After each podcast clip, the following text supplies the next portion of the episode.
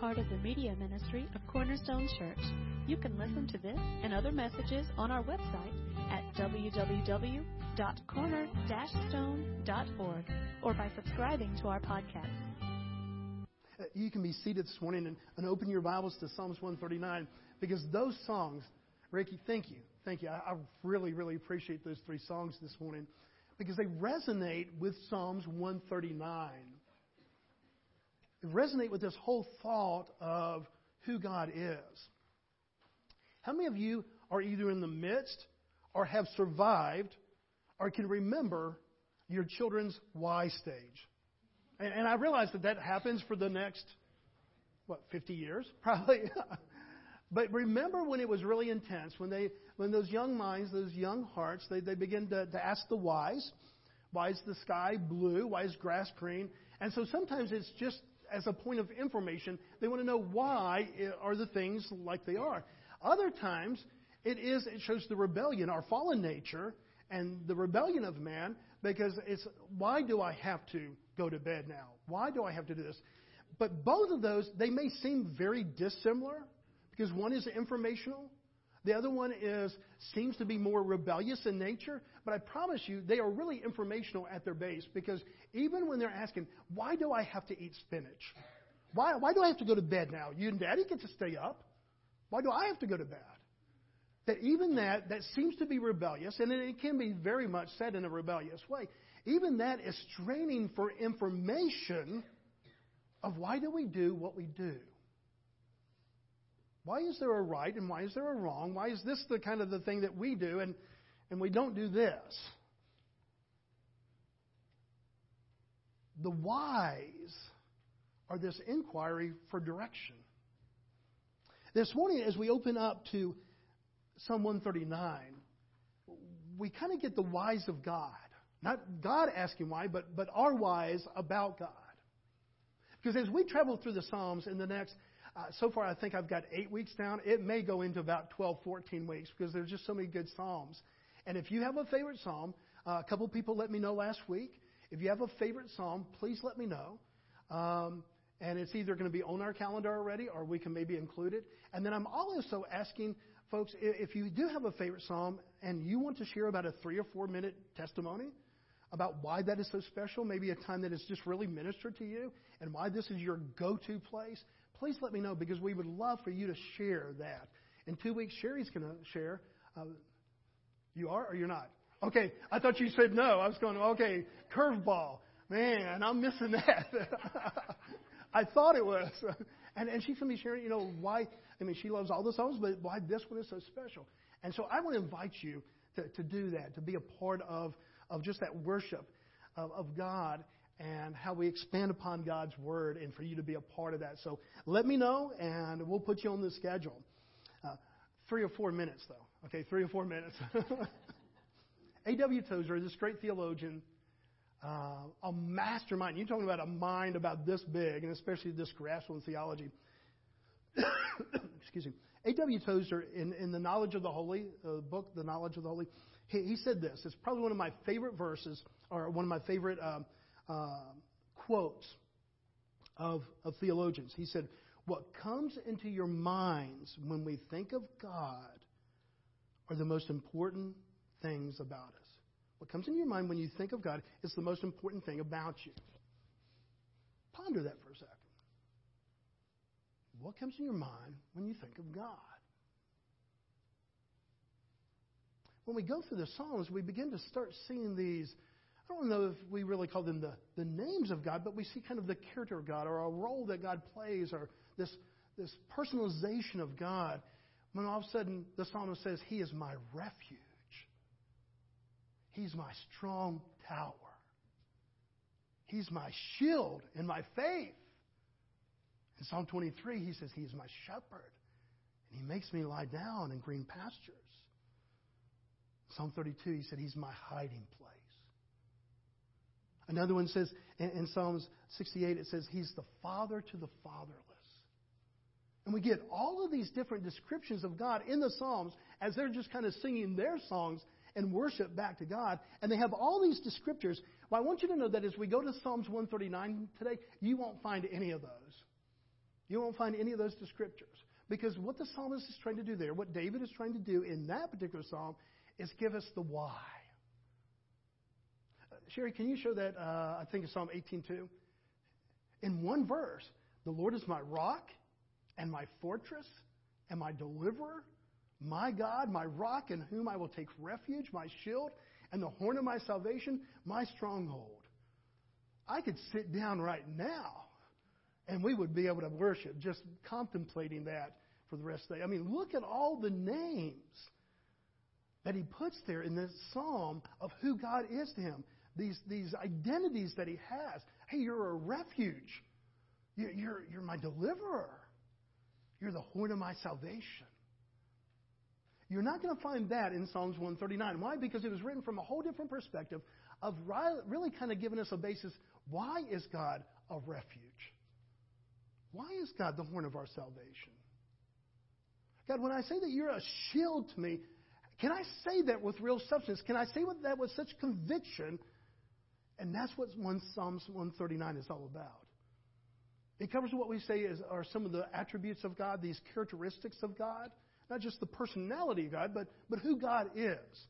And this morning I'm going to share with you the why. Why is He a rock, a solid foundation in a world that the winds are blowing 120 miles an hour? Why is he a fortress in, in a world that we're battling all kinds of different things? Why is he a hiding place when at times fear and fright come into our lives and then we can run to him and hide? That's what Psalms is 139 is all about. David is writing not to give you more descriptors of, of who God is. He does that in a lot of other Psalms. But in this particular Psalm, he's really given us the why. And, and so let's just be those children. Either from an inquisitive nature, well, why is God my fortress? Why is God my shield? Or maybe even this morning, shall we dare, in a rebellious nature. And when I mean that, I'm not inviting you to be rebellious. You are rebellious. We're born in this sin, okay, guys? We were born with a rebellious nature. And so we already have that. And there's times in our lives that we're going, okay, God, I, you know, I wanted you to be a strong tower, and, and I didn't feel like you were a strong tower. Why? Because I didn't get what I wanted. It wasn't that you weren't a strong tower. You just weren't the strong tower that I wanted you to be because somehow that situation turned out kind of different from what I had proposed was best and wise for me. That's a rebellious nature. But the one thing I do believe that we have this morning, whether you know Christ as personal Savior, whether you are haven't quite come to that place and you're still contemplating and you're still wrestling with you know this whole concept of the gospel and a God, one God who gave his only son, whether you're in the midst of that, whether you have been convinced of that, whether you are kind of even a little bit rebellious to that, one thing I can guarantee that when we sing those songs out and we begin to talk about who God is, there is something in the very fiber of your beings that cries out in agreement with it. Well, Pastor, no, no, I, I think, I, mean, I don't know that I even like God. I don't know that I even know that there is a God. There is something in the fiber of me. How do I know that? Because I know you? No, because the Word says that you were created in His image, and He has put a capacity in you to know Him on that level. It may not be mature, it may not be salvation, but I promise you, if you're alive, you're a human being, you've been created with such capacity not because of your own doing, but because of the very grace of God. And so, what do we do with this? Three truths this morning I'm going to share with you from this psalm. We're going to have to go quickly. This is kind of a, a delta flight, about 35,000 feet over Psalm 139. We could spend probably a week in each verse, but we're going to kind of do a, a delta flight, and so we're going to we're going to see it from that aerial view today. But I hope that you see these three things. Psalms 139 we're going to cover the attributes of God's knowledge, God's presence, and God's power. And I'll give you the fancy theological words that go with each one of those, but God's knowledge, His presence, and His power. Psalm 139, starting with verse 1. Thank you so much. You are a blessing, my brother. To the choir master, a psalm of David. O Lord, you have searched me and you know me. You know when I sit down and when I rise up. You discern my thoughts from afar. You search out my path and my lying down and are acquainted with all my ways. Even before a word is on my tongue, behold, O Lord, you know it altogether. Wow. How, how many researchers do we have in here? Let me explain that. Before you go on a trip, you've been on Travelocity, you've been on TripAdvisor, you've been this, that, and the other. Before you buy a product, you've done consumer reports, you've done that. Raise your hand, Jeff, because I've already heard about testimony. Uh, how many researchers that before you make a decision, before you kind of plant yourself in this, commit money and find finances and, and time, you, you do research so that you can have knowledge. Because in that sense, knowledge, let's just say for what it is, okay? Knowledge is power, isn't it? Do I want to go to this city or this city? Do I want to buy this product or that product? Do I want this brand name or that brand name? You know, or does it matter? This one's $200 cheaper. Is it still worth it? And when you do the research and you compile information and you get this information, you feel at least, again, there's no guarantee, but at least you feel like, hey, done my homework? Now I can, with confidence, with confidence, I can move forward. Remember that. Whether you are a researcher by nature or whether you are not, remember that because it's really kind of key to understanding what this psalm is all about. He, he talks about the knowledge of God, and he says, Look, not only do you know the words that I've said, you know the words before they even come to my mind. And he begins to, to really kind of play upon this depth of knowledge, but he's the first one to admit that there's no way that he can grasp it. David gives this description of the vastness of the knowledge of God. Simply put, he says, God knows everything. Let me be somewhat simplistic, and yet in this simplicity, it's kind of profound. Not me, this information. Listen to the simplicity. There's not one fact that God does not know. Not one fact. There's not one thing that God does not know. There's not one truth that He does not know. There is not one point of information that God does not know. Let me get personal. There's not one fault that God does not know. There's not one emotion or feeling that God does not know. Let me get really personal. There's not one motive that God does not know. Carly and I have been married 33 years. I know that there's some that have been married 50 plus years. And I would imagine that even in those 50 plus years of marriage, that there are some times that you can hide information, you can uh, hide fact, you can hide, hide this, and you can especially hide motive. You can be smiling on the outside and frowning on the inside are frowning, frowning on the outside and smiling on the inside. You know, there's something about even this intimacy of marriage, and you know each other, and you've known each other for 50 plus years, and yet there's that capacity among human beings that I could hide something from you. I could have a heart this morning that hates God. And maybe if I just said the slippery words or did this, that, and the other, that I could even, you know, make it seem like I really loved God. I hope that you know that I really do love God. But would, you agree that in the intimacy of relationship, even the most intimate of relationships, that one thing that we could really hide from another person ultimately is motive? Not so much words. Well, I remember you said, you know, we don't hide words, but we could hide motive. The infinite vastness of God's knowledge. What David said, look, not only do you know the words that I say, you know when I, before I even say them, and, and you even know the motivation of my words. God, this is how deep your knowledge of me. That you even know the depth of this. To expand upon this even more, know that He's not just saying you know historical fact.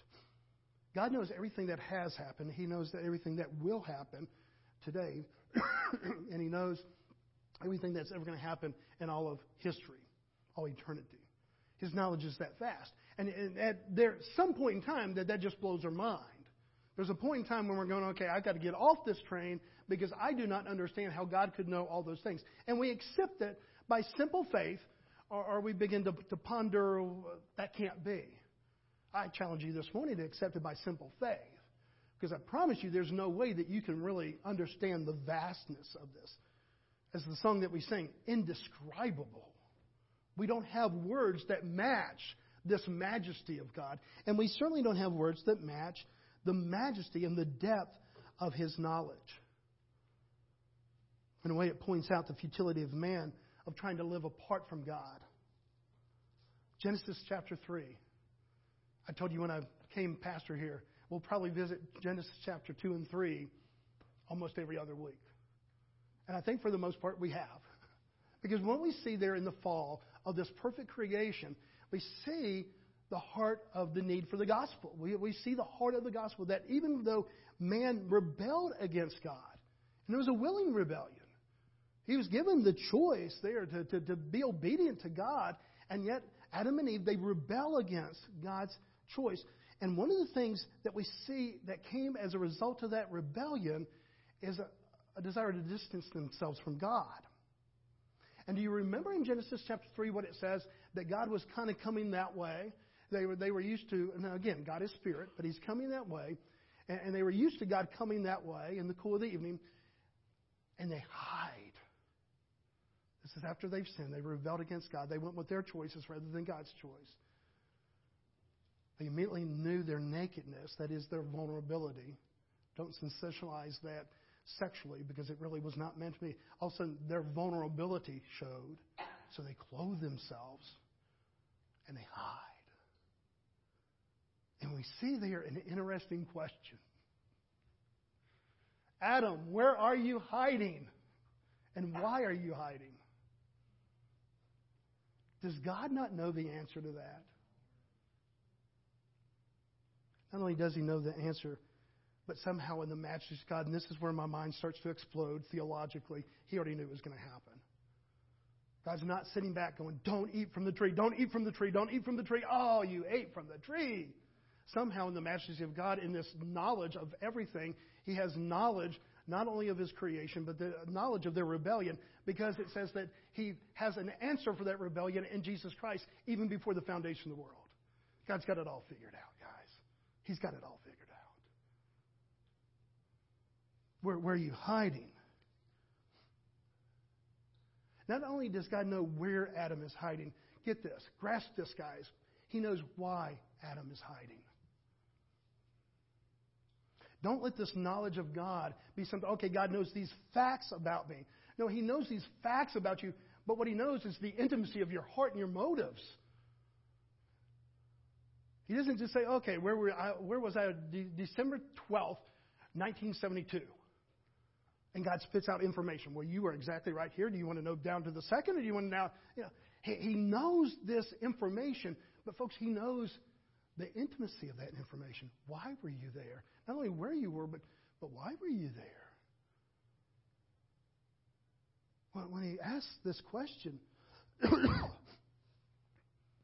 Adam, why are you hiding it? It's not so that, that God can be informed of the intentions of Adam, so that Adam can understand the intentions of his own motives in this rebellion and in this fall.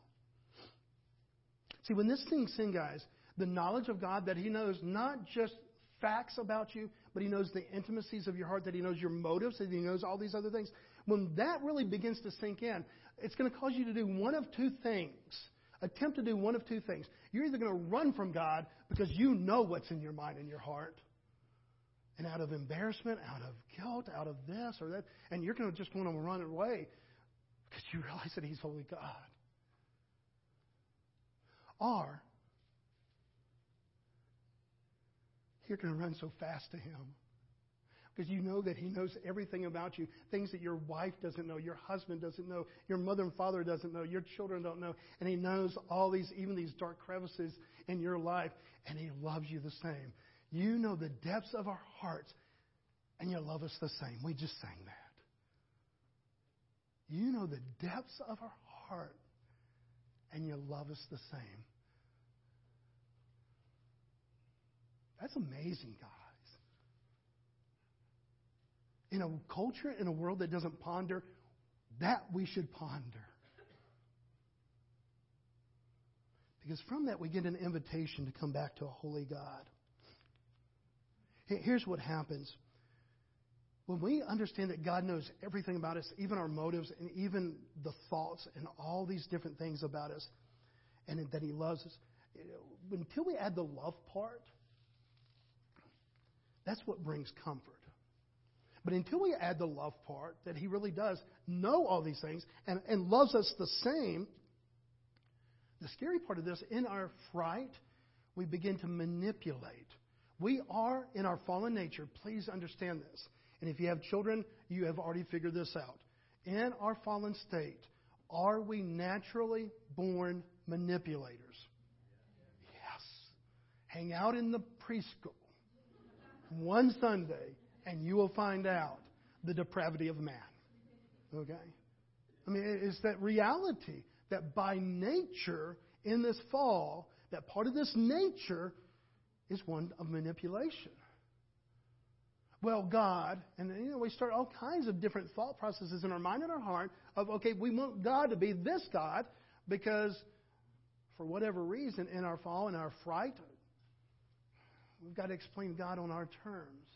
When we allow God just to be who God is, we begin to find out we don't have to run from God. But even in our sin, that we, He invites us in. So, what is David's conclusion on the matter of the knowledge of God?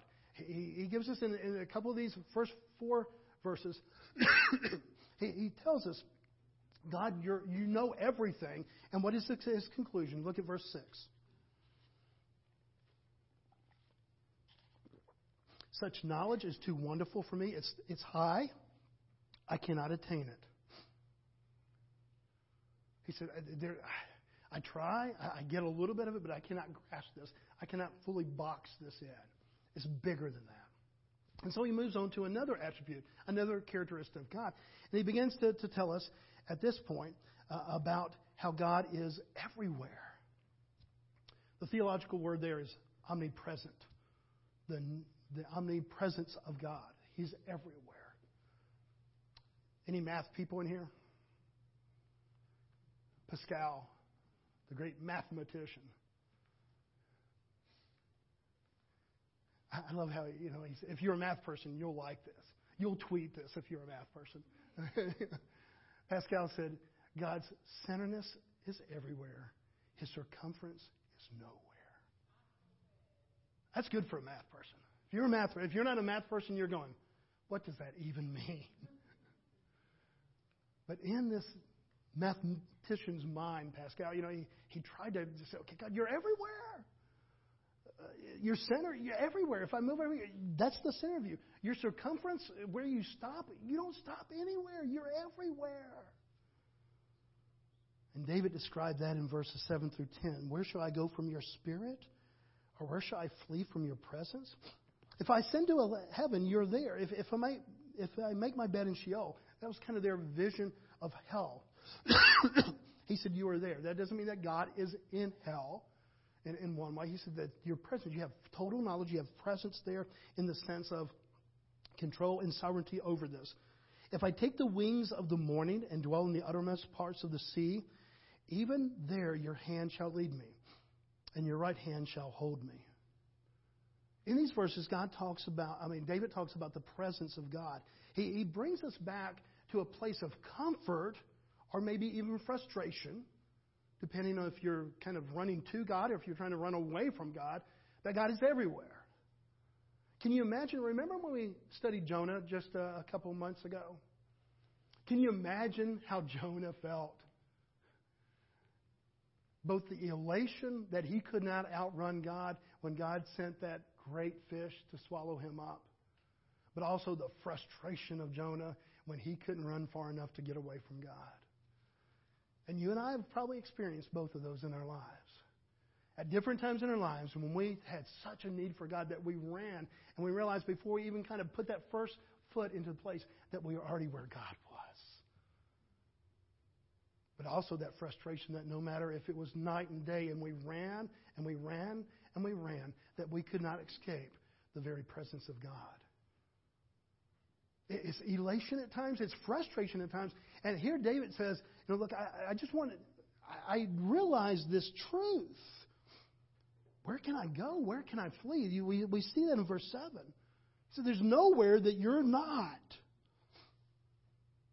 That's where we begin to feel for Adam in the garden a little bit. God already knows where he is. He already knows exactly where he is. God is not fun to play hide and seek with. He wins every time. But let's not mess that other layer. He just doesn't know that information. You're at this longitude and this latitude, and that you know he's got this perfect GPS on your life. No, he knows the motive of what, where's your heart and where's your mind when you're at that exact location. What's driving you there? What's driving you away from that place? What's driving you toward family or driving you away from family? What's pulling you toward the cross? What's making you feel like you need to run from the cross? He said, Man, your presence is everywhere. And that's either going to freak you out this morning or it's going to give you such amazing comfort to know that even in your rebellion and even those days that you try to outrun God, that He's always pursuing and that He knows exactly where you are.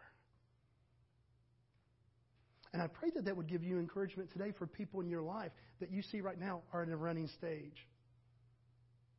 Parents, there's probably no sorrow as deep, except for death itself, to see those that we love running. Two reasons. Number one, we, knew the, we know the futility of that run.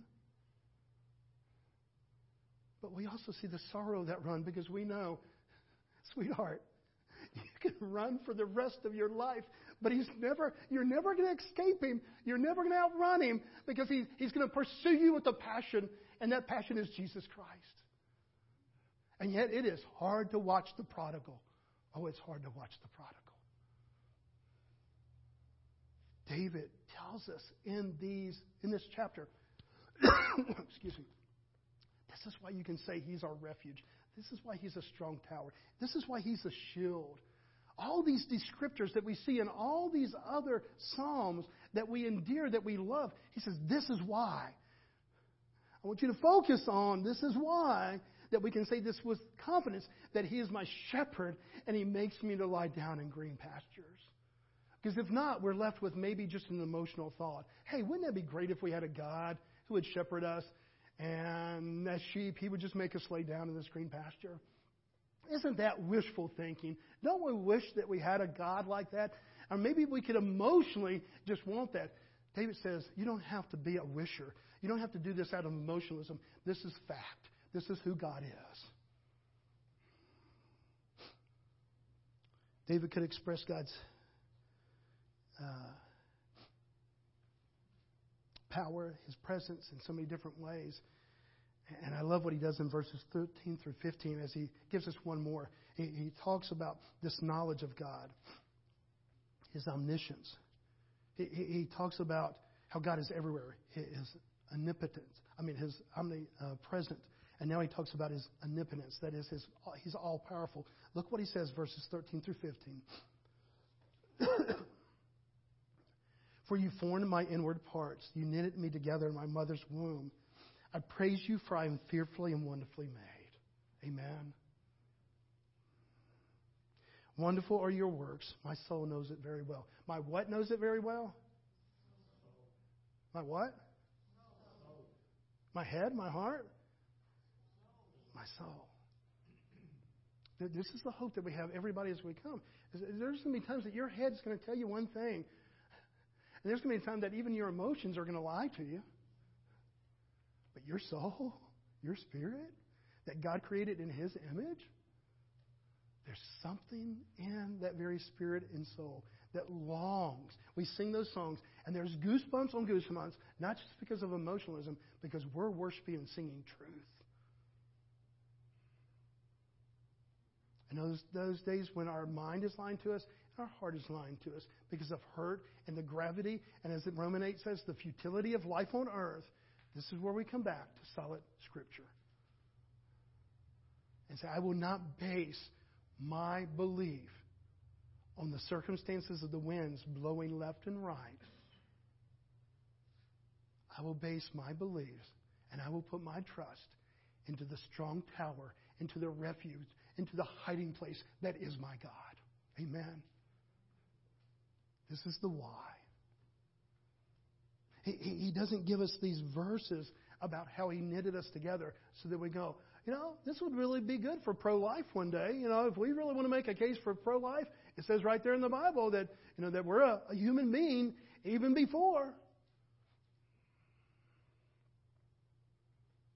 He says, here's my power. And in one way, especially men, we like power. Okay, God, what can you blow up? You know, or that deep theological, here, here's your Sunday afternoon talk. If you want a Sunday afternoon quandary, can God make a bit, rock big enough that God can't move? It's really kind of a very stupid question. But we tend to ponder those kind of things. Okay, God, how powerful? Are you powerful enough to do this? Powerful enough to do that? We like big. We like explosions. We like all those kind of things.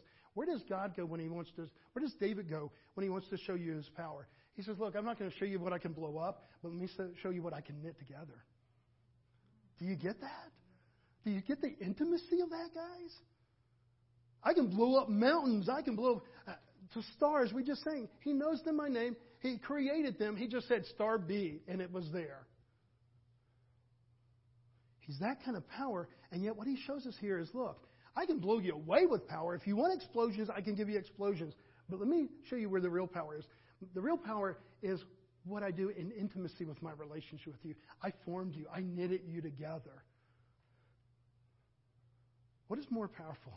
Knitting together in your mama's womb, or what can God blow up with dynamite?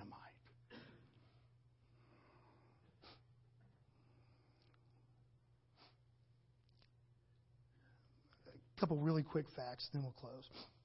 Every second, more than 100,000 chemical reactions take place in your brain. Some of you more than others. 10 billion nerve cells to record what you see and hear. 10 billion nerve cells. When your brain receives information from your eyes, of what you're seeing right now? One million receptor cells called rods and cones in each eye. And then that's just the beginning of the miracle. 10 billion calculations then feed to the brain so that you can say, hey, there's people, there's chairs, there's light, there's darkness. And we get lost in numbers like billions and trillions and this, that, and the other. And, and God certainly could have shown us by billions and trillions and quadrillions and all those kind of numbers his might. And yet, where does he go? He goes, Man, I, I formed you. I knit you together in your mother's womb. One of the struggles that we have in life, just a side note, because I want to complete the psalm. how can I say this in total respect and, and not hurt anybody? Have you, have you ever wondered and, and said to yourself, oh man, they died way too early? I certainly have. I would say that about my daddy. He would have been 80 years last month. I, I don't think 80 is long enough to, to, to have life. And, and so we tend to question. But look what he says in verse 16, guys. I say this not to hurt us when we ask that question, because that's a natural question to ask as people just go, I love this person. Why are they gone from my life? Look what he says in verse 16. This is either going to freak you out or it's going to bring you such comfort in that day when you long to see that loved one. Look what he says. Your eyes saw my unformed substance. In your book were written, every one of them, the days that were formed for me, when as yet there was none of them.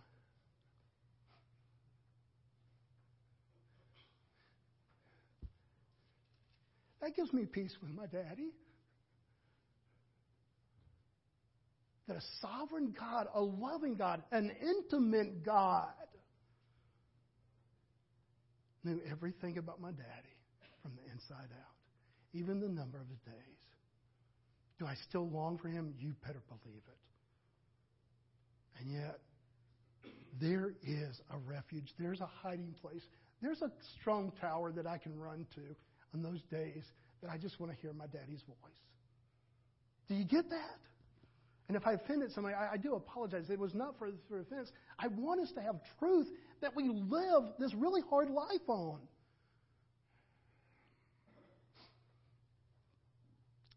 Notice that once in all this psalm,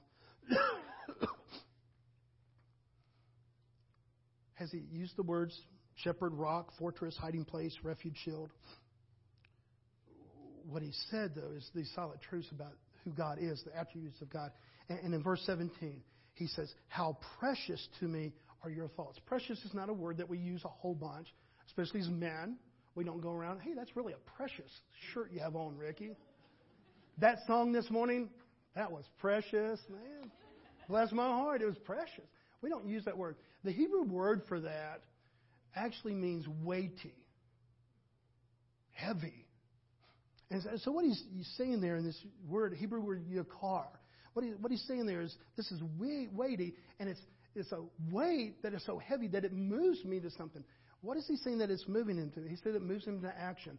And, and so that we can finish the sermon, here's the action that it calls him into. Go down to the last two verses, 23, 24. And this is the action that it calls him to.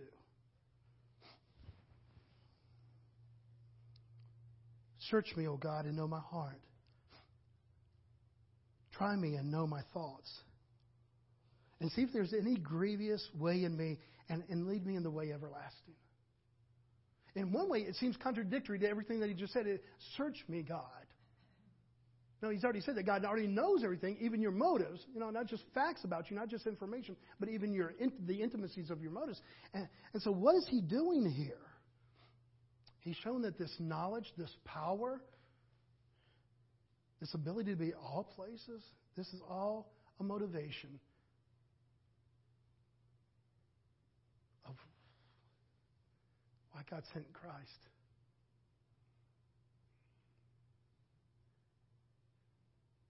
See, there's something about God that He's not just capable, but He's motivated.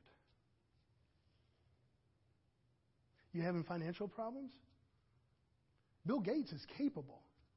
The question is, is he motivated? Is he going to write you a check? Is he, is he personally involved to the point where he's motivated, not just capable? Would you agree that Bill Gates is capable of, of helping this entire congregation out financially? But is he motivated? And what David does here is he says, Look, I want you, I don't want you to miss this point. He's, he's telling us, look, I'm showing you a God that is capable, but I, but I want you to see in the midst of all this that not only this is a God who's capable, but this is a God who's motivated. And so you don't have to run from this God. You can run to this God.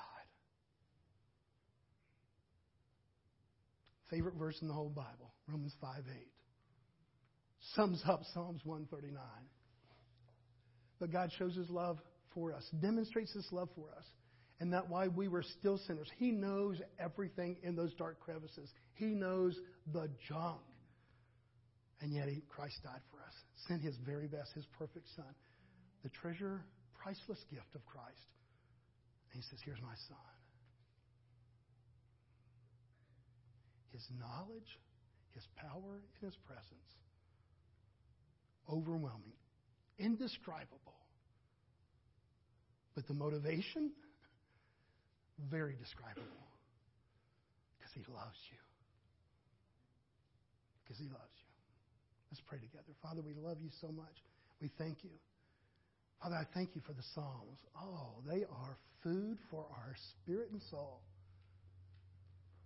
And Father, today as we, we, as we look at Psalms 139, Father, it is overwhelming. It is impossible to grasp your knowledge.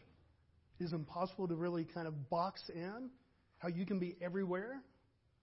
It is impossible to understand the fullness of your power. And so, Father, we realize that, that when David wrote these things, as ordained as they were, Father, they, they're just, it's a foretaste of the reality of who you really are. It's a, it's a little sampling. But, Father, one thing we do see is that you've expressed your motivation in all of this. That drove David, a man after your own heart, and yet a man who's had sin in his life, in rebellion, a man who, who tried to run away from you. It brought him to his knees. And he says, Father, search me and try me. Show me my ways so that you can show me the way everlasting. And Father, that would be our prayer today, Father. We do not have this all figured out, but Father, we see your heart in this.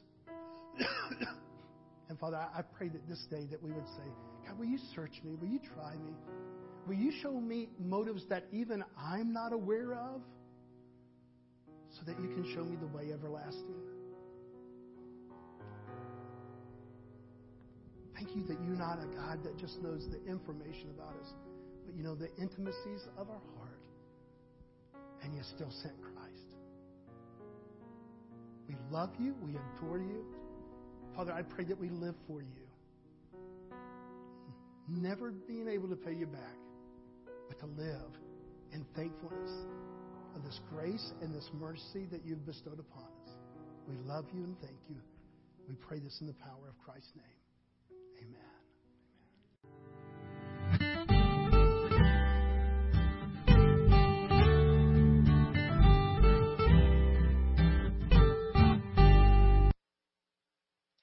Thank you for listening today. We hope this message was a blessing to you. To learn more about our church or our media ministry, you can visit us online at www.corner-stone.org or find us on Facebook.